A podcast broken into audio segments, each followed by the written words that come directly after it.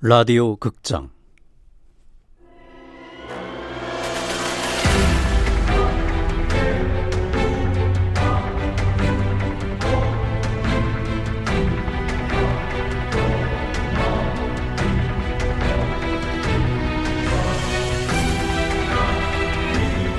합리적 의심.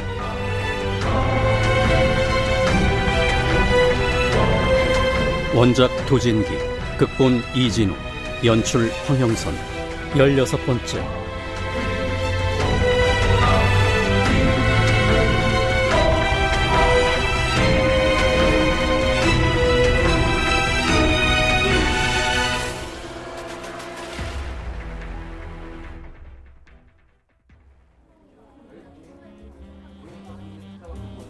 정말이지 판사님은 끝까지 저를 실망시키네요. 잠깐만 기다려요. 나가서 받을 테니.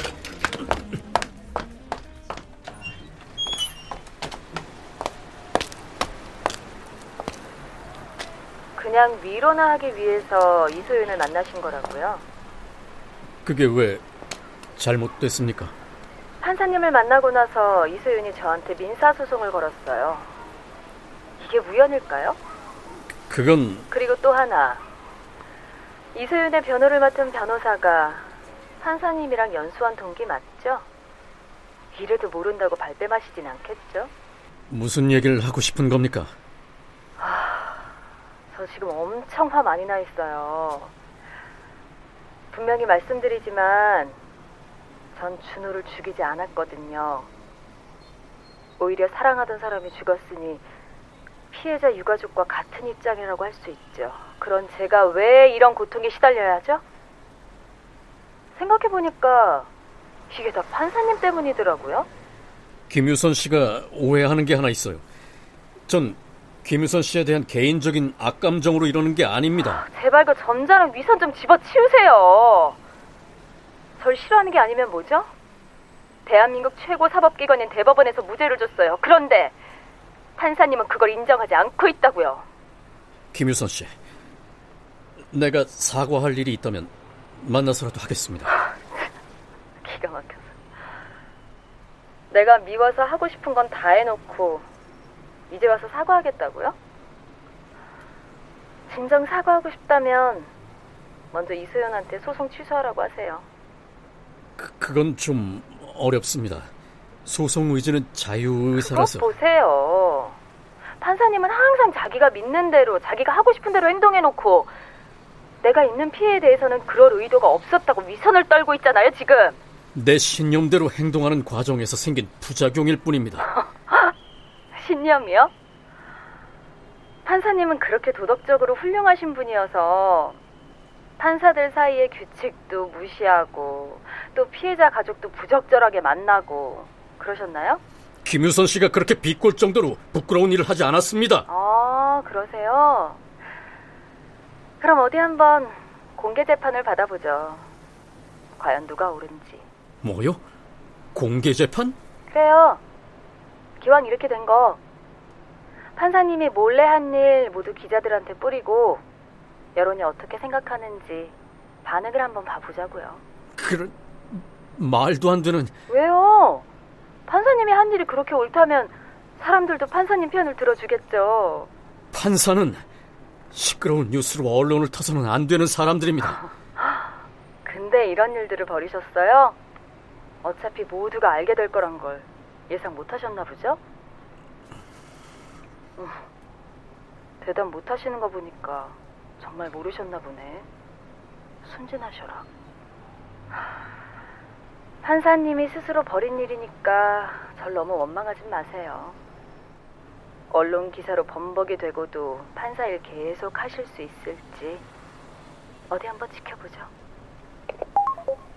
여보세요. 여보세요. 김유선 씨.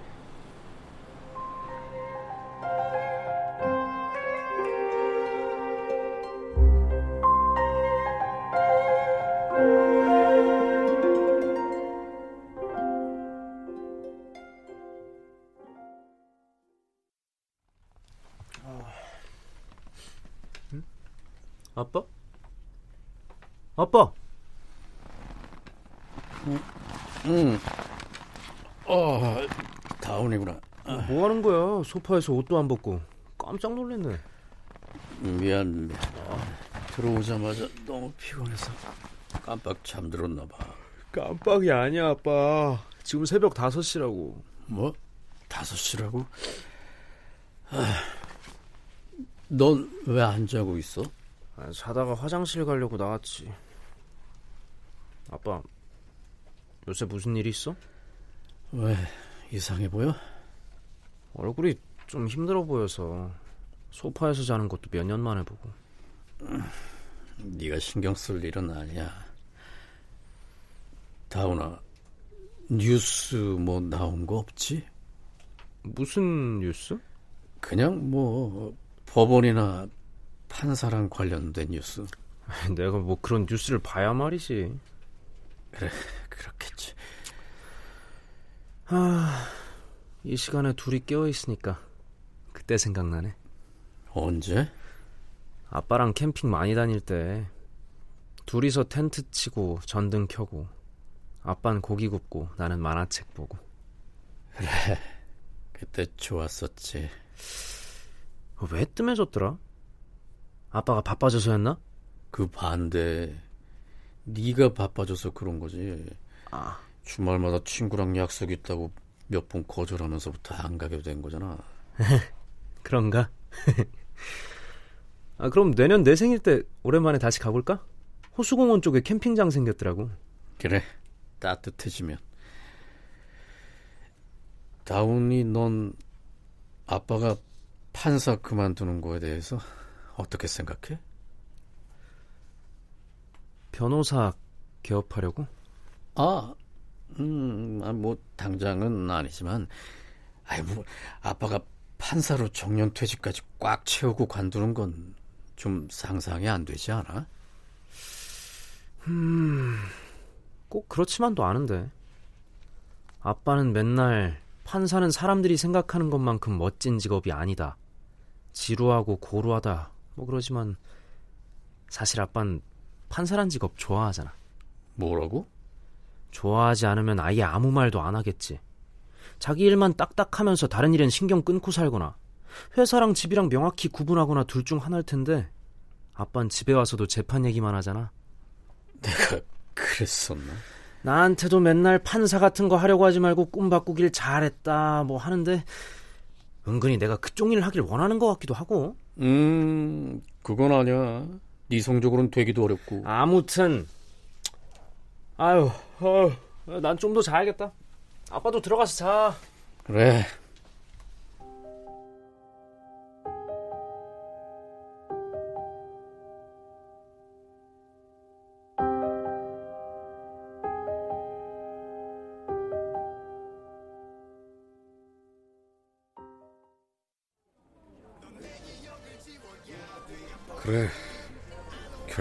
됐고. 그럼 이제 어떻게 할 거야? 뭘 어떻게? 이대로 기사 나갈 때까지 움츠리고만 있을 거야? 달리 방법이 없어. 차라리 이쯤에서 경찰에 신고해보는 건 어떨까? 뭐라고 신고를 할까? 내가 판사인데 협박을 받고 있다고? 판사로서 부적절한 행동을 했는데 그걸 빌미로 협박하는 여자가 있다고? 잘해야 협박죄인데 여전히 모호하고 소송으로 번져봤자 더 크게 다치는 건 자네 쪽이겠군. 그래, 김유선 쪽은 이럴 게 별로 없으니까. 이렇게 마음 졸이면서 기사 터지는 걸 기다릴 수밖에 없는 건가? 어쩔 수 없지. 곧 김사원 부장 뒤를 따라가게 될지도 모르겠어. 허허, 그 쓸데없는 소리. 야, 변호사 기업은 아무나 하는 줄 알아?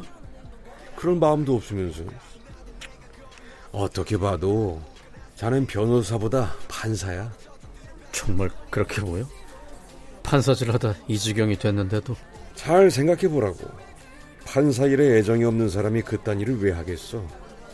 내 소신대로 판결해야겠다고 합의 절차 뭉개고 이미 대법원 판결 난 걸 일부러 찾아가서 민사까지 걸게 만들고 듣고 보니 정말 다운이도 비슷한 소리를 하더라고.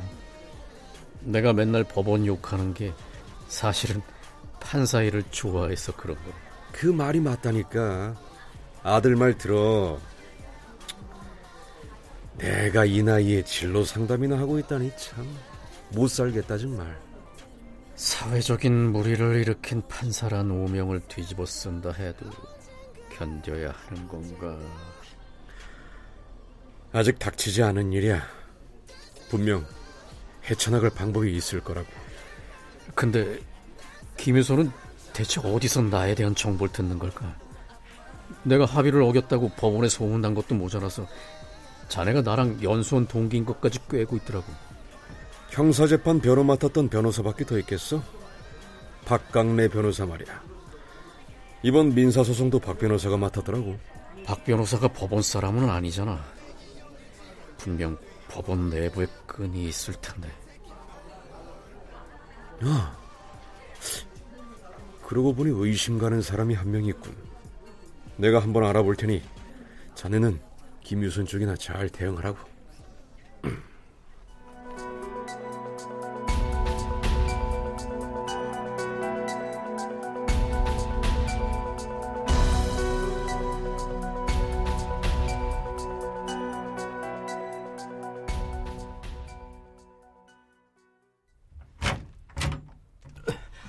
최 주임, 오늘 신문 안 왔어요? 어, 신문이요? 어, 오늘 출근하셨을 때 부장님이 갖고 들어가신 걸로 기억하는데 아, 아닌가요? 아, 참 그랬지. 내 정신 좀 봐. 내 책상에 있을 거야. 아, 미안해요. 아, 아닙니다. 그 체크할 기사 알려주시면 스크랩해 놓겠습니다. 아, 아, 아니에요. 그럴 필요 없어요. 일 봐요.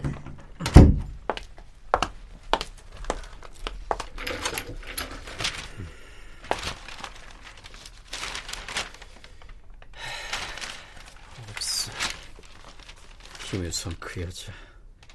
당장이라도 언론에 뿌릴 것처럼 몰아세우더니 어떻게 된 거지? 네. 아, 부장님. 어느 여자분께서 부장님과 잘 아는 사이라면서 연락을 주셨는데요. 이름은 밝히지 않으시고요. 어떡할까요? 잘 아는 사이라고요? 연결해줘요. 알겠습니다. 여보세요? 판사님 안녕하셨어요? 김유선이에요. 아, 여긴 어떻게 알고 전화를 한 겁니까? 놀라셨다면 죄송해요. 그 정도는 법원 홈페이지만 뒤져도 금방 나오던데요. 용건이 뭡니까? 직접 뵙고 말씀드릴 일이 있어요.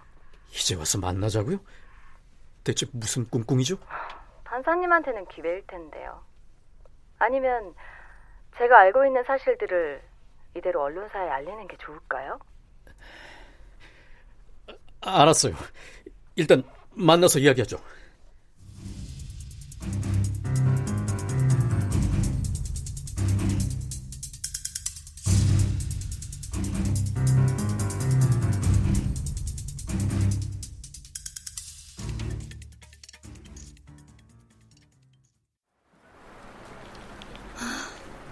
저 마음을 바꿨어요. 기자들한테 뿌리는 건 일단 보류하려고요. 제보 안 한 이유는 뭐고 보류하려는 이유는 또 뭡니까? 음, 이 상황에서 저한테 가장 이득이 되는 최선의 선택이 뭘까 고민했거든요. 물론 언론에 제보하면 판사님은 결정적 위기를 맞을 거고 뭐, 다소 제 마음은 풀리겠죠. 그런데요. 그래봐야 제가 얻는 게 없잖아요. 민사재판에서 질 가능성이 크고 그렇게 되면 다시 살인자라는 마녀 사냥이 시작될 테고. 근데 판사님 하나 괴롭혀서 뭐예요? 그냥 없던 일로 하겠다는 겁니까? 그럴 리가요. 제가 만약 소송에서 지면 수억 원까지도 물어줘야 될 가능성이 있다고 하더라고요. 요즘 세상에서는 빚이 감옥보다 더한 형벌이죠. 근데 제가 왜 지지도 않은 죄로 그런 형벌을 받아야 하는 거죠? 이건 판사님이 결자해지 하셔야죠.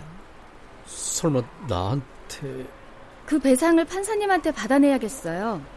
뭐 배상이라고요? 네. 손해 본 걸 상대방이 물어주는 게 배상 아니던가요? 내가 김유선 씨에게 배상이 필요한 손해를 끼쳤다. 물론이죠. 피고인이 미워서 일방적으로 무기징역을 내리고 무죄가 확정된 판국에도 굳이 유족을 찾아가서 민사소송을 하도록 배후 조종까지 했으니까요.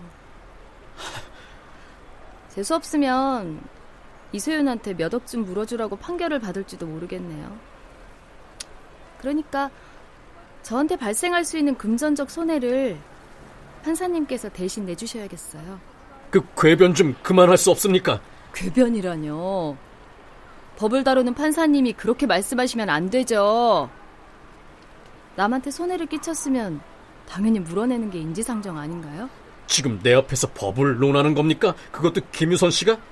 판사님이 부적절하게 개입했다는 증거도 있어요. 그때 제가 찍은 사진 보셨죠?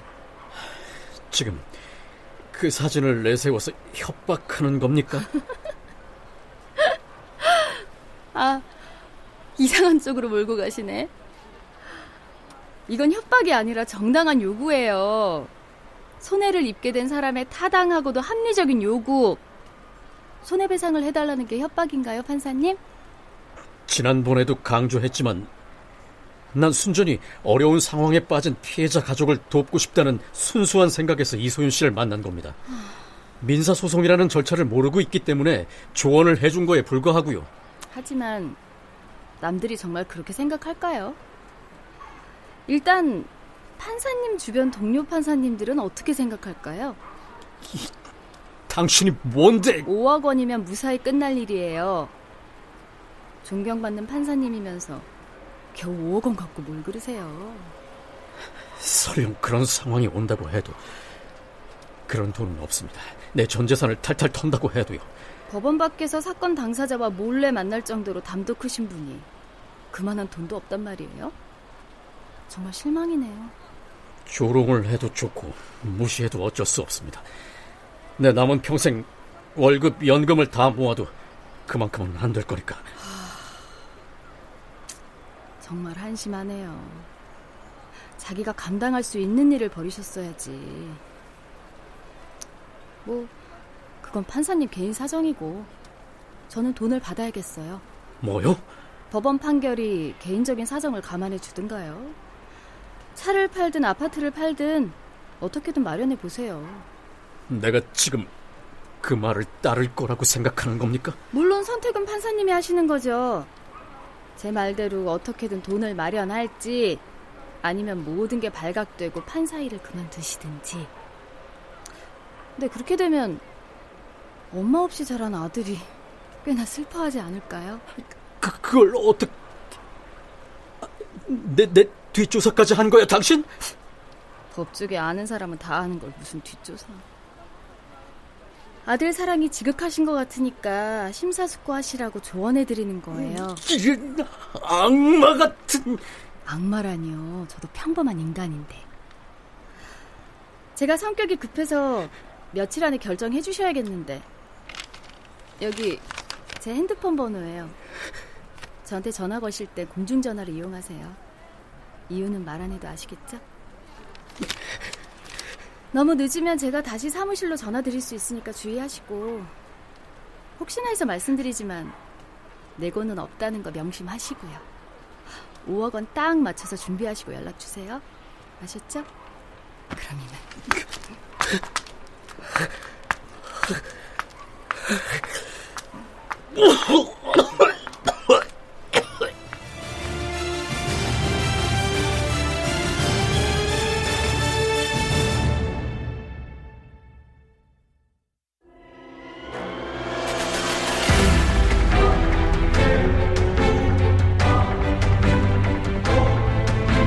라디오 극장 합리적 의심 도진기 원작 이진호 극본 황영선 연출로 16번째 시간이었습니다.